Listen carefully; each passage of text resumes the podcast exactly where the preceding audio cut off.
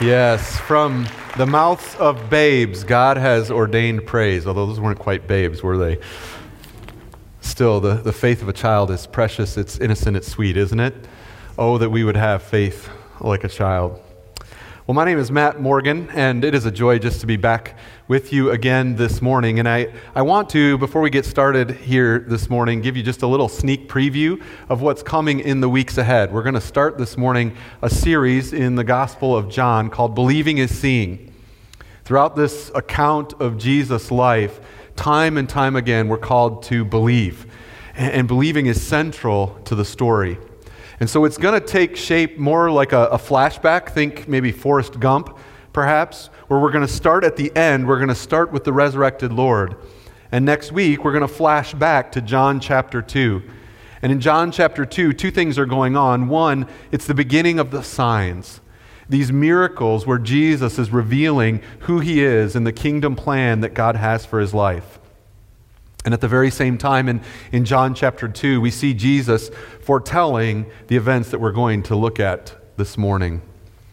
Then we're going to flash ahead to John chapter 9, 10, 11, and 12. And what's remarkable in those four chapters is that Jesus becomes our vision. Jesus becomes our guide, our shepherd. Jesus becomes our life. And if we're wondering what does it mean to glorify God, John chapter 12 will show us exactly what that's all about. Now, I don't know whether you're a regular attender here at First Baptist. Perhaps uh, this is one of those rare occasions where you're with us this morning. I want to invite you, come back.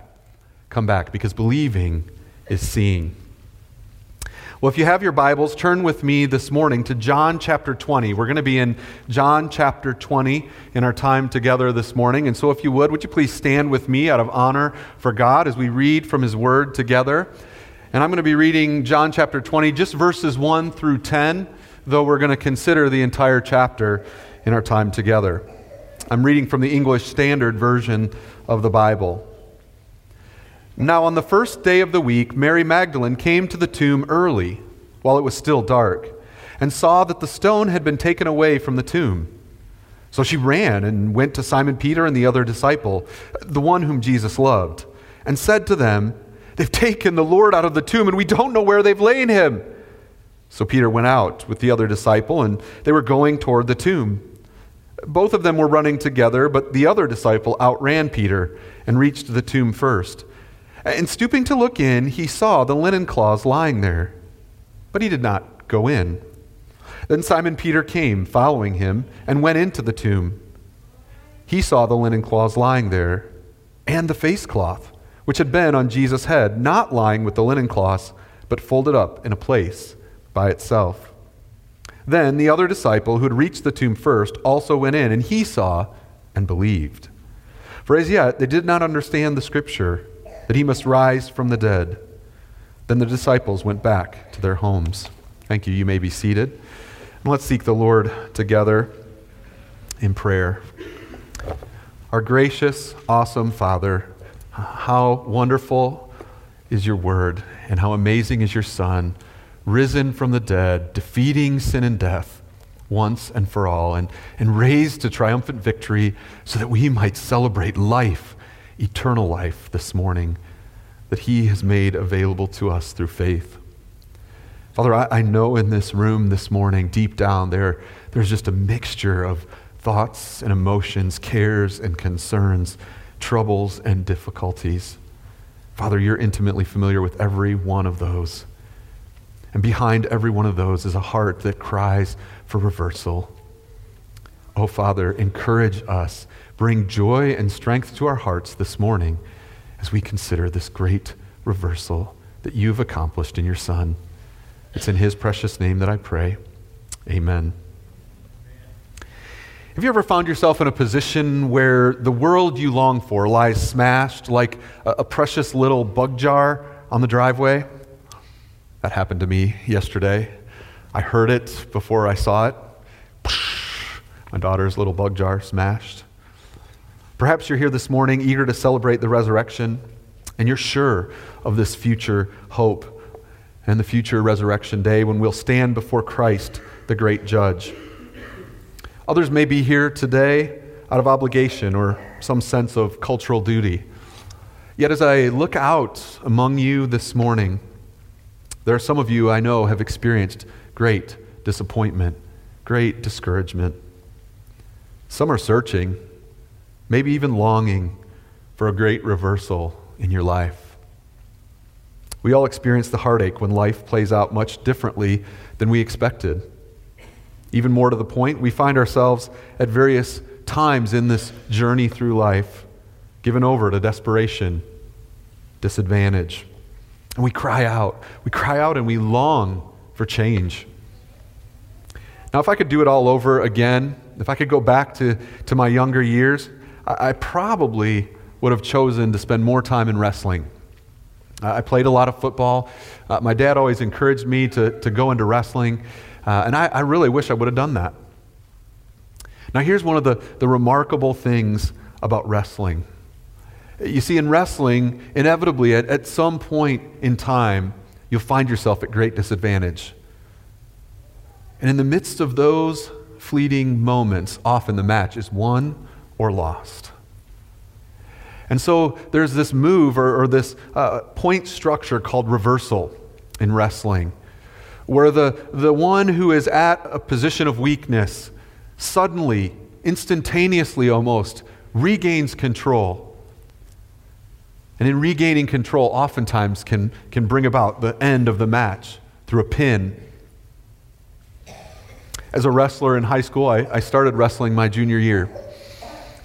And I came to know this move called the Granby roll. And the Granby roll was my signature move. And it was a great reversal. Because you see, in the Granby roll, as the aggression of my opponent intensified, as he's over top of me, seeking to throw my body to the mat, I would execute a roll, and in a flail of legs, he would suddenly find himself on his back looking up at the lights. It was a move that could earn five points and at best a pin. And it could take me from a position of great weakness and disadvantage to a position of victory and strength. You see, this morning we're talking about an even more dramatic reversal. In John chapter 20, as we look at this account of Jesus' resurrection from the gospel writer John, we see the great reversal. Going back to Genesis 3, mankind has felt the dominating control of sin and death. Time and time again, despite God's gracious prompting, rebellion always seems to have the upper hand.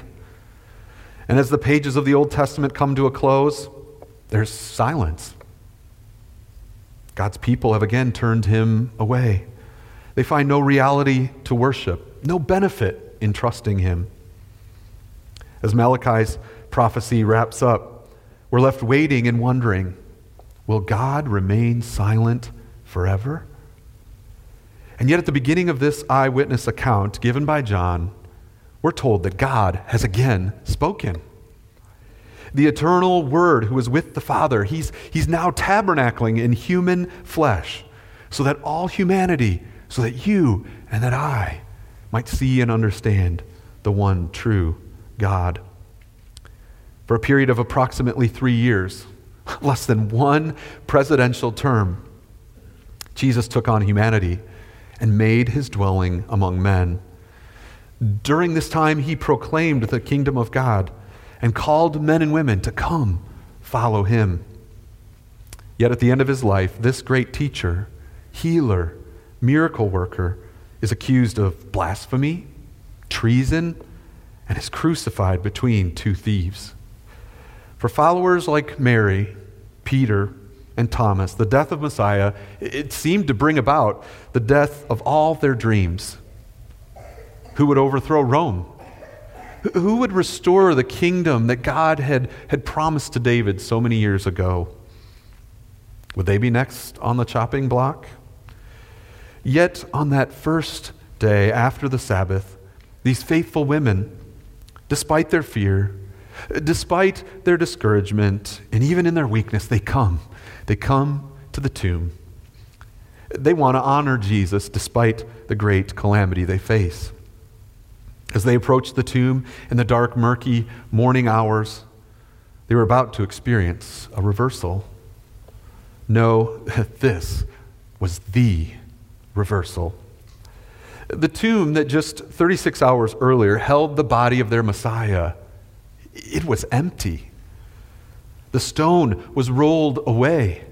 And in a first appearance, it seemed as though more tragedy was headed their way. Had someone stolen the body? But as we see throughout this chapter, God brought the reversal that all mankind needed. Jesus rose from the dead just as he had declared. Death was no more, sin was defeated. Now, new life reigned supreme. Later on, Jesus would spend time both with individuals and, and the group of his followers so that he might turn their fear into faith, that he might take their turbulence and bring tranquility, and make the weak into great warriors in his kingdom. Are you in need of a great reversal in your life this morning? Do you find that the pursuit of the pleasures of this world don't satisfy? You need the great reversal. Are you afraid to speak of the surpassing worth of Christ, of his glory that is far more precious than homes and cars, than clothes and, and all the, the trappings of this world? You need the great reversal. Do you long to see who you are in secret set free from the shackles of sin and rebellion? You need the great reversal. Uh, perhaps you long to devote your life in service and, and ministry to Christ. You need the great reversal. In our time together this morning, I want to consider two aspects of the great reversal. First, we're going to consider the reality of God's great reversal. This is as real as it gets, folks. Secondly, secondly, we're going to look at the results. There are powerful implications to what happened that Easter morning. So, the story before us this morning, it, it's no legend. It's not a mythical tale told to entertain and, and explain. The resurrection of Jesus from the dead, it, it's real. Bodily able to eat with his disciples, real. Uh, walking the earth and appearing to, to over 500 witnesses, real. We need a real reversal, do we not? Yes, we do. Jesus raised from the dead, empty tomb, meeting with his followers. This is as real as it gets. Consider with me this morning both the historical and theological reality of the risen Christ. First, the historical reality. Our confidence in the resurrection is built upon eyewitness testimony from multiple sources and at multiple times. If you're a student of history, it doesn't get any better than this. We see people from varied backgrounds, people of varied status in society at multiple places over long periods of days encounter the living Christ. Now, if I were to tell you this morning that an alligator was on the loose on the riverfront here in Peoria, some of the kids might say, Mom, Dad, we've got to go down there and check it out. But you'd probably laugh at me. Alligators don't live in the Illinois River, though some scarier things might. But when a friend comes to lunch today and, and he says to you, You know, I was driving along the riverfront and I saw uh, this alligator on the sidewalks, it might strike you as strange. And then later on, your, your teenagers come home from a rainy picnic out in, in the park there on the riverfront, and they, they tell this story of a, of a gator that came and it crawled up and it, it ate their, their picnic blanket and basket and everything. Big, nasty, white, brown teeth. Wow, there's something going on down there. Is there like a laughing gas or, or what? What is the deal down on the riverfront?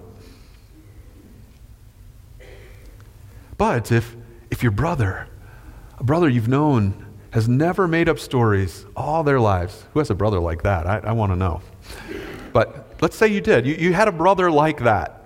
And your brother, he, he comes and he tells you, Matt, there's a gator down on the riverfront. We got to go check this out. Right? at that moment, your skepticism is going to start to turn to curiosity and perhaps even belief. Well, the fact is that when multiple witnesses see the same thing at different times, it provides historical credibility to their testimony. Notice here in, in John 20, there are three unique events where eyewitnesses saw Jesus after the resurrection. In verse 1, we have Mary Magdalene, uh, this one who, after all, had seven demons cast out of her earlier in her life. Uh, she is the first to see and experience the empty tomb. Then in verses 2 through 7, both Peter and this disciple whom Jesus loved, I, I believe this is most likely John, they arrive. They experience the, the empty tomb and they encounter the risen Christ. Then in verses 11 through 29, we find uh, that Jesus, uh, he appears to Mary, he appears to, to this group of disciples locked in a room, and, and he appears to Thomas, the great skeptic in the group. And Jesus, he turns the doubt of Thomas to belief, allowing him to even touch the crucifixion marks on his body. Later in John 21, Jesus appears again to some of his disciples after they've returned to their occupation as fishermen. And as they're out there fishing, he, he calls them to shore, and they, they have this amazing catch of fish. But Jesus says, Bring me some fish. I want to eat. He shares a meal with them. Elsewhere in the New Testament, the Apostle Paul, he speaks of Jesus appearing to more than 500 witnesses in 1 Corinthians 15. Also, the historian Luke records in Acts chapter 3 that Jesus appeared alive for a span of, of over 40 days, offering many convincing proofs, teaching about the kingdom of God. This event is unparalleled in the history of the world. The resurrection of Jesus is affirmed by hundreds of witnesses secular historians, and even more importantly, by the testimony that this very Word of God bears. Friends, the resurrection is real. And because the resurrection is real, here's the amazing news this great reversal that we're talking about this morning is real. Listen to what Charles Spurgeon said, the great English preacher regarding the, the resurrection of Christ. He said, The resurrection of Jesus Christ from the dead is one of the best attested facts on record. There were so many witnesses to behold it that if we do not that if we do in the least degree receive the credibility of men's testimonies, we cannot and we dare not doubt that Jesus rose from the dead. The resurrection is real. Now, I want to make one more point regarding the historical reality of Jesus' resurrection. Because you see, unlike Mohammed and Islam or, or other religious figures who speak also of resurrection, Jesus was raised bodily from the dead. Today, we could find the remains of men like Muhammad. There's, there's a shrine for him. You can take pilgrimage to go see the, the remains of Muhammad, Confucius, and others. Their, their remains can be found. Not so for Jesus. For thousands of years, no one has been able to produce the body of Jesus. So, how can that be? What happened that morning after the Sabbath? What's clear here from our passage in John 20 is that there are aspects of the resurrected body that were discernible and related to Jesus' life on earth. Look with me at verses 16 and also verse 20. In verse 16, Jesus is approaching Mary, and at first she thinks he's merely a gardener and even is concerned that he might be a thief or know who stole the body. But it's Jesus' voice that Mary recognizes. And she cries out, Rabboni, which means teacher. Then in verse 19 and, and 20, Jesus comes and he, he stands among them. And what does he do? He, he shows them his hands and the nail wounds there. He, he shows them his side and the, the place where the spear pierced into his side. And just uh, a few verses later, he'll appear again to Thomas and show him once again his nail pierced hands. At the same token, in John 21, the, the reality of this resurrection is further confirmed as Jesus has breakfast with his disciples. Uh, this is a body that's not spiritual only. It's a body capable of eating and enjoying breakfast with his closest followers. You see, just in case we missed it, this body, though, is not like any other body. Because in verse 19 and again in verse 26, we see that Jesus is able to enter a locked room without a key. He meets with the disciples there, gathered for fear of the Jews, and he walks right in. And that happens twice. And so, as Paul writes in 1 Corinthians 15, the perishable has taken on the imperishable. And Christ is the firstfruits of all who will one day be raised from the dead. Isn't that amazing? Here, Christ receives an imperishable body as the triumph song of victory over sin and death. And he parades with his followers so that they might see and believe. Now, all of this is ample evidence of the truth that Jesus rose from the dead bodily. But I believe John has given us a, a subtle yet even more powerful proof. Look with me again at, at verses 6 and 7 here in, in John chapter 20. What is the deal with the grave clothes here? Uh, why does John seem to make a point of highlighting the, the cleanliness uh, of Messiah? Is it the point of uh, folding up face clothes and linens that uh, John wants us to see Jesus would be a great house guest? I mean, he folds up his face cloth, he, he puts it all there. Why does he include these seemingly trivial details? We see back in John chapter 11, another man was raised from the dead, Lazarus. Yet, as this dead man, Lazarus, hears the voice of the Son of God and he comes out from the tomb after having been dead for four days, I mean, he is dead, dead, stinky dead. He comes out after four days. What does it say in John 11 44? He was still bound. His face, same word, his face cloth still on. This poor guy needed help. And so Jesus has to ask those around to remove the grave clothes. Here's the point poor Lazarus, he was one of a few poor souls that tasted death twice. You see, the resurrection he experienced in John chapter 11, though just as real, was of a totally different nature.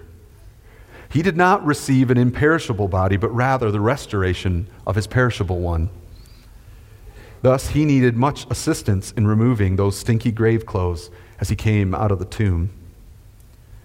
So, here in, in John 20, verses 6 through 7, Jesus needs no such assistance.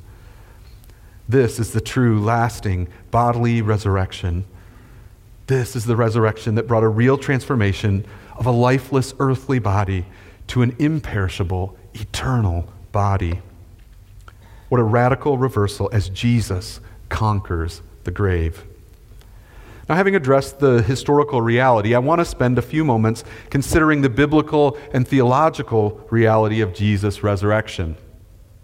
First, this capstone event was not an accident or an afterthought. This was at the core of God's promised plan. We could go back to the book of Genesis and consider the story of, of Abraham and Isaac as they marched up that mountain. And, and Abraham, before marching up with his son, told his servants, Wait here, we're going to worship and we're going to come back. Yet he knew he, he was called by God to offer Isaac as a sacrifice. Well, the writer in Hebrews chapter 11 tells us that Abraham believed God was able to raise him from the dead.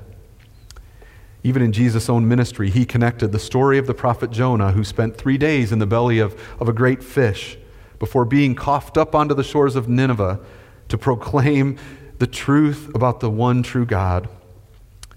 He used that story to describe his pending death and resurrection.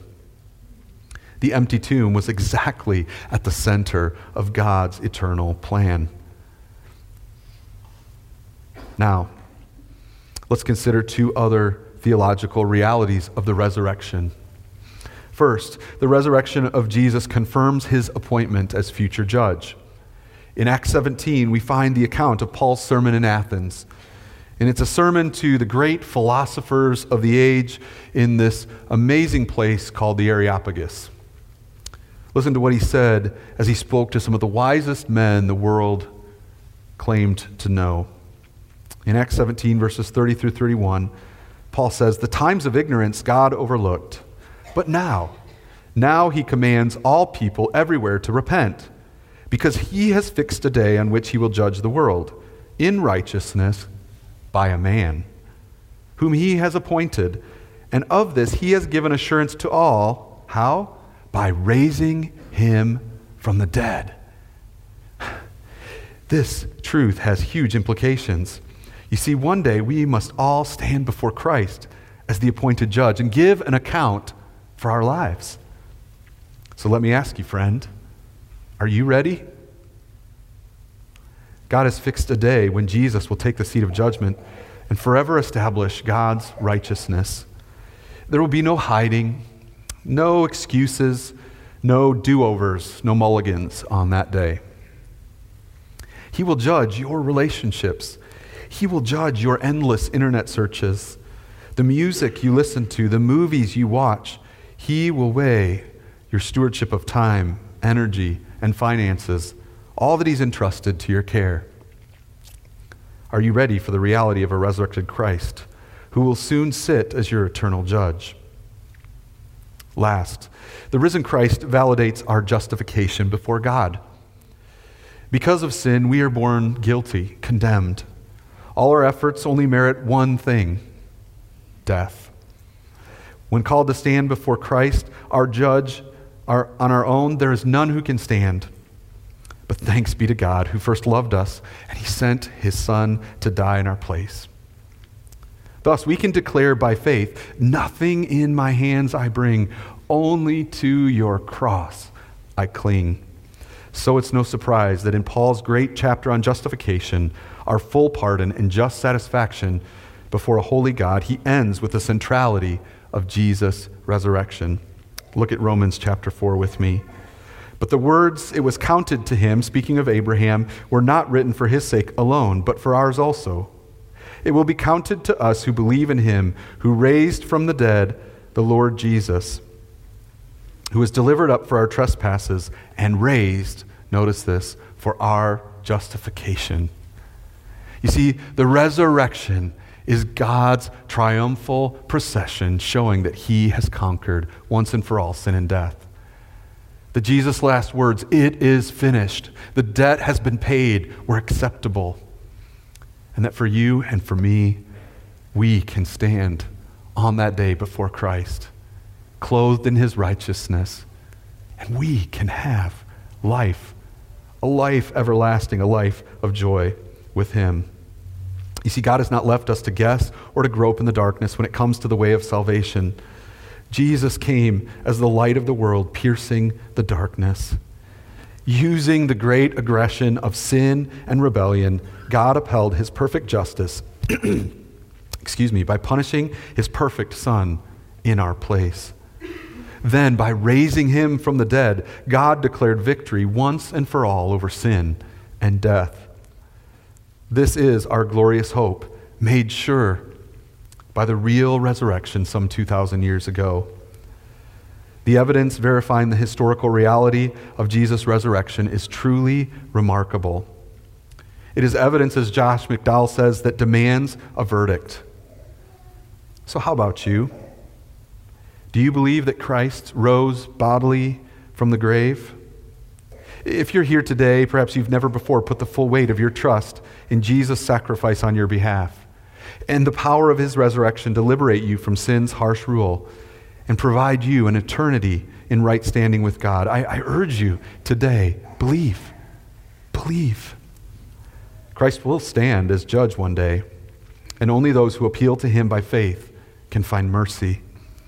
For those who have entrusted your life to Christ, may we not be silent about the reality of the resurrection. Far too often, when we share the message of the gospel, uh, we rightly uh, give mention of Christ's sacrificial substitutionary death, but often we leave out the empty tomb. Both our future judgment and our justification hinge on the reality of this event. Therefore, let us boldly proclaim that our Savior lives and that he has gone before us, receiving an imperishable body, so that we too will one day join him and enjoy Him forever. Well, so what? Uh, what's the big deal? What effect comes from what God brought about through the resurrection of His Son? I believe here in John chapter 20, verses 11 through 31, we find four different realities, four different results that come from the resurrection. First, consider the presence of Jesus. Notice here in, in this story how the presence of Jesus transforms confusion into clarity. You see, throughout this section, as, as Jesus encounters personally and corporately his followers, we are reminded that the resurrected Christ transforms ordinary people, ordinary people like you and like me, into exemplary servants of God. This is the remarkable reversal that God wants to bring about in each of our hearts and lives. And notice here, he does it through his presence. And in his presence, confusion turns to clarity. This is most evident in Mary. Uh, clearly, the early morning encounter at the tomb troubled her deeply. She's not only weeping, but she's convinced that the body of her master has been stolen. Uh, when confronted with two angels, a rather unusual sight, one that, that usually would have given her more confidence, uh, her confusion is so great, she asks them if they saw who stole the body. Even the resurrected Jesus does not immediately settle the muddied waters in her mind. Look at verse 15. Uh, Mary supposes he is a gardener, more importantly, a, a likely suspect in stealing the body. Jesus is right there. He's right there with her. And what is the magic that brings about a great reversal for Mary that day? Jesus calls her by name Mary. At the point where she hears her name on the voice of her master, her eyes are opened. The sound of her shepherd's voice awakens her from the despairing pursuit of an alleged thief, and she grabs hold of Jesus. Not only for Mary, but for all of Jesus' followers. He gave the gift of his presence to guide them. Think of Matthew's gospel. It, it begins with this child born Emmanuel, God with us. And it, it ends in chapter 28 with this great commission Jesus charged to his followers, where he says, Lo, I'm with you always, even to the end of the age. Second, moving along quickly here, the transformation comes through the peace of Jesus. And this peace, the peace of Jesus, peace be with you, he says, this peace turns chaos to calm. For at least a number of the disciples, they're bunkered down in a locked room.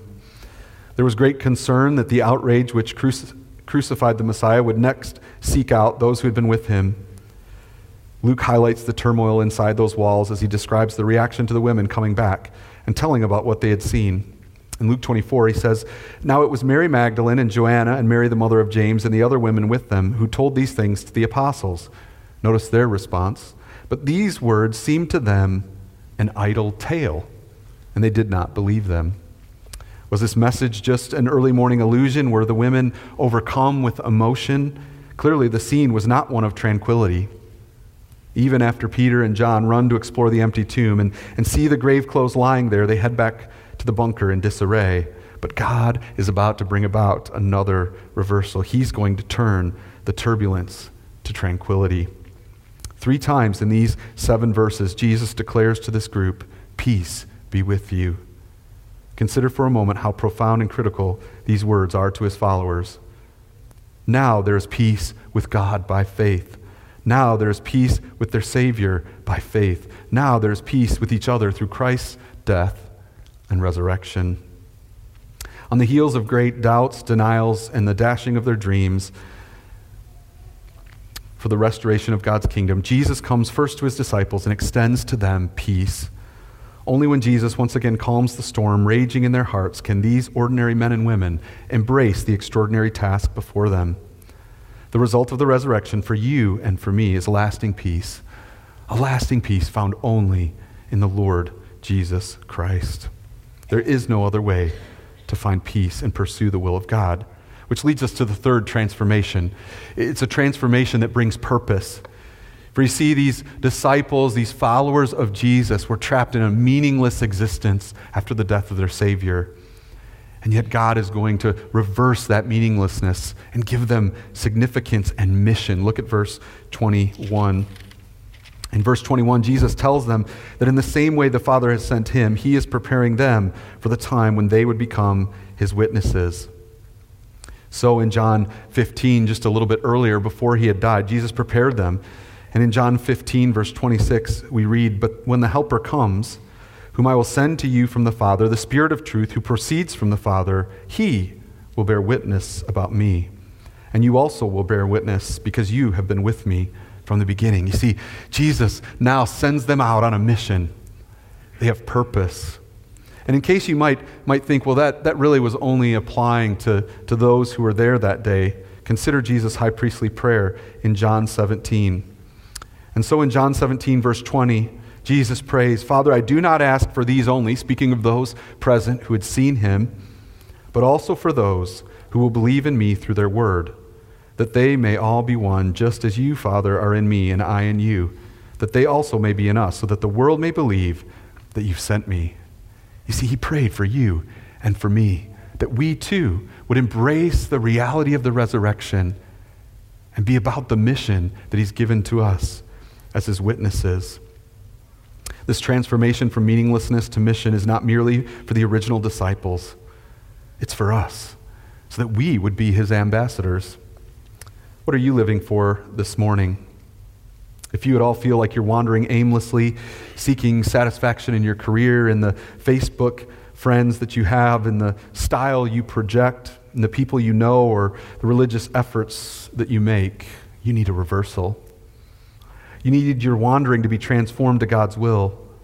Believe in the reality of the risen Christ. Take up your cross and follow him.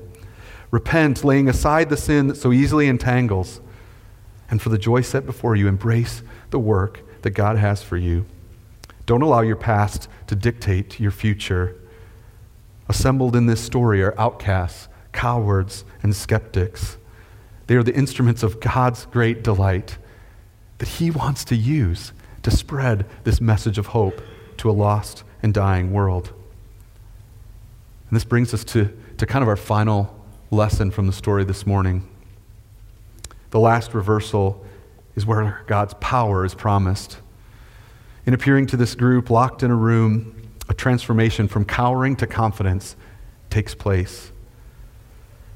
And it takes place through the third member of the Trinity, the Holy Spirit. You see, each member of the triune God is actively at work in the unfolding of God's eternal promise plan. Look at verse 22. You see, symbolic of Genesis 21 or Genesis 1, when God breathed life into Adam and Eve's lifeless forms, now Jesus breathes on the disciples as a picture of what was to happen after he ascended to sit at the right hand of his Father. The historian Luke records more specifics about this conversation and the crucial connection to our mission in Acts 1:8. Listen to what he writes. But you will receive power when when the Holy Spirit has come upon you and you will be my witnesses in Jerusalem and in all Judea and Samaria and to the end of the earth.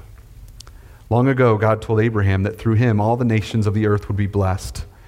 In the coming of Jesus of Nazareth, the seed that would crush the serpent, and the Savior who would bless the whole world, the seed of Abraham has appeared. On the cross, sin and death were defeated. The empty tomb and the bodily resurrection of Christ are the victory parade which display God's triumph and the fulfillment of his timeless plan for all to see. Brothers and sisters, friends, this is the great reversal. As we wrap up this morning, we're, we're left with a choice, a, a fork in the roads. As, as John concludes this chapter, as we see even the skeptic Thomas acknowledge Jesus as his Lord and his God, there's a blessing. There's a blessing for us if we would only believe. Look at verse 29. Jesus says to Thomas, Thomas, have you only believed in me because you saw these things? Oh, blessed, blessed are those who have not seen and yet believed. And in case we're wondering, John here in, in verses 30 and 31 makes crystal clear what his purpose in writing this entire book is all about. He says, I write these things so that you may know that Jesus is the Christ, the Son of the living God, so that by believing, you might have life in his name. You see, by faith, we can have the presence of Christ. By faith, we can have the peace that only Christ can offer. By faith, we are given a purpose, a mission in this life. And by faith, and the presence of God's Holy Spirit living, dwelling in us, we have the power of God to be His witnesses, His ambassadors. Do you believe? I'm going to pray, and then I want to share with you in closing the words of a great Easter hymn Worship Christ, the risen King. And then I'll close with a benediction from Hebrews 13 that, that really celebrates our great shepherd raised from the dead. Let's pray. Father in heaven, I pray this morning that you would awaken faith in our hearts faith to behold the glory and beauty of the risen Christ, and that we would lay hold of him by faith, and that we would embrace the mission that you have for each and every one of us. Oh, Father, come to us, work in us and through us, loose our lips, capture our hearts, Lord with Christ and Christ alone, that the power which raised him from the dead might be actively at work in us as your witnesses, your ambassadors in a lost and broken world. Father, I ask this for the glory of your name, in Jesus' precious name. Amen. Amen. Listen to the words of this great hymn Worship Christ, the risen King. Rise, O church, and lift your voices. Christ has conquered death and hell. Sing as all the earth rejoices. Resurrection anthems swell.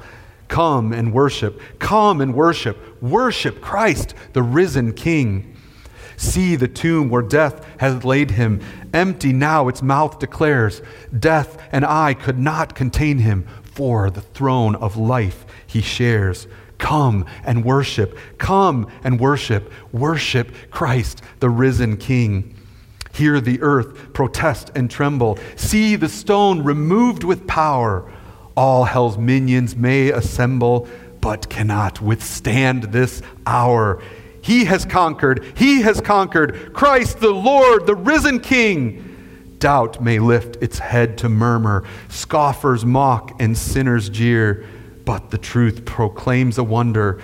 Thoughtful heart receives with cheer. He is risen. He is risen. Now receive the risen King. We acclaim your life, O Jesus. Now we sing your victory. Sin or hell may seek to seize us, but your conquest keeps us free. Stand in triumph, church. Stand in triumph. Worship Christ, the risen King. Would you stand with me, please, as we close with the benediction from Hebrews chapter 13? Now may the God of peace, who brought again from the dead our Lord Jesus, the great shepherd of the sheep, by the blood of the eternal covenant, equip you with every good, everything good, that you may do his will, working in us that which is pleasing in his sight, through Jesus Christ, to whom be glory forever and ever. And all those who would believe in the risen Christ would say, Amen.